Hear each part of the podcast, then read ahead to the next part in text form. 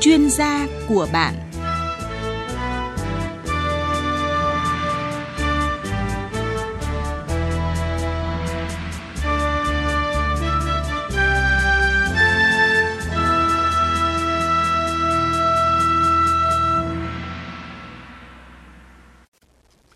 Thưa quý vị và các bạn, năm 2021, tất cả các nhà thuốc, quầy thuốc trong cả nước sẽ phải kết nối mạng lưới chung để cơ quan quản lý chức năng thực hiện việc quản lý thuốc theo đơn. À, cũng từ năm sau, tất cả các bệnh viện trong cả nước phải đồng loạt thực hiện kê đơn thuốc điện tử thay vì kê đơn thuốc bằng giấy như hiện nay. À, vậy bán thuốc theo đơn và kê đơn thuốc điện tử có ý nghĩa như thế nào trong việc chống kháng thuốc? Đơn thuốc sẽ được kết nối từ bệnh viện tới các nhà thuốc quầy thuốc ra sao? Trong chương trình chuyên gia của bạn hôm nay, các vị khách mời là dược sĩ Trần Duy Khanh, Bệnh viện Đa khoa Đức Giang Hà Nội và anh Lê Tiến Vinh, Giám đốc chuỗi hệ thống nhà thuốc IDC Pharmacy sẽ giúp quý vị hiểu rõ hơn những vấn đề vừa nêu. À, trước hết xin cảm ơn dược sĩ Trần Duy Khanh và Giám đốc Lê Tiến Vinh đã dành thời gian tham gia chương trình. Vâng, xin chào quý vị và các bạn nghe đài. Xin chào các quý vị thính giả. À, chúng ta đang nghe chương trình chuyên gia của bạn với chủ đề năm 2021 kê đơn thuốc điện tử và kết nối mạng lưới bán thuốc. Và ngay sau đây, chúng ta cùng tìm hiểu xem lộ trình thực hiện kê đơn thuốc điện tử được ngành y tế triển khai như thế nào. Hiện nay, nhiều bệnh viện tuyến dưới vẫn thực hiện kê đơn thuốc vào giấy hoặc sổ y bạ nên rất khó kiểm soát.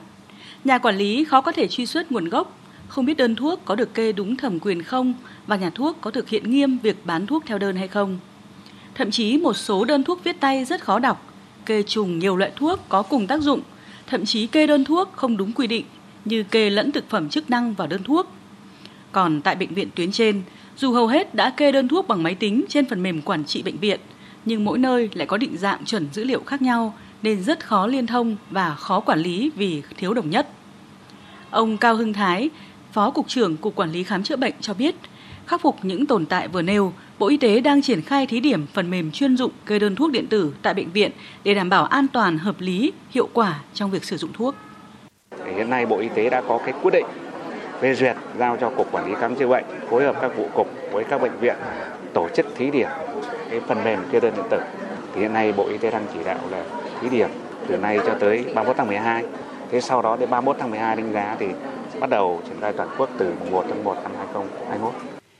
Kê đơn thuốc điện tử tại bệnh viện, phần mềm sẽ tự động cảnh báo về việc kê trùng thuốc, kê thuốc quá liều, kê các loại thuốc có tương tác có thể gây hại cho người bệnh.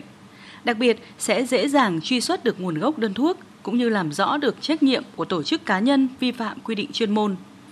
Trước khi thực hiện thí điểm kê đơn thuốc điện tử vào năm 2019, khoa dược Bệnh viện Bạch Mai đã khảo sát hơn 56.000 đơn thuốc trong vòng một tháng. Qua đó đã phát hiện 1% đơn thuốc của bệnh viện này thuộc diện cảnh báo. Trong đó cảnh báo nhiều nhất là trong đơn có những loại thuốc trùng dược tính, kê thuốc quá liều và có tình trạng tương tác thuốc.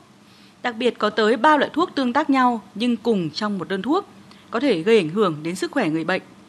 Theo ông Nguyễn Quang Tuấn, Giám đốc Bệnh viện Bạch Mai, tình trạng vừa nêu đã giảm rõ rệt sau khi cán bộ dược lâm sàng tích cực giám sát đơn thuốc điện tử.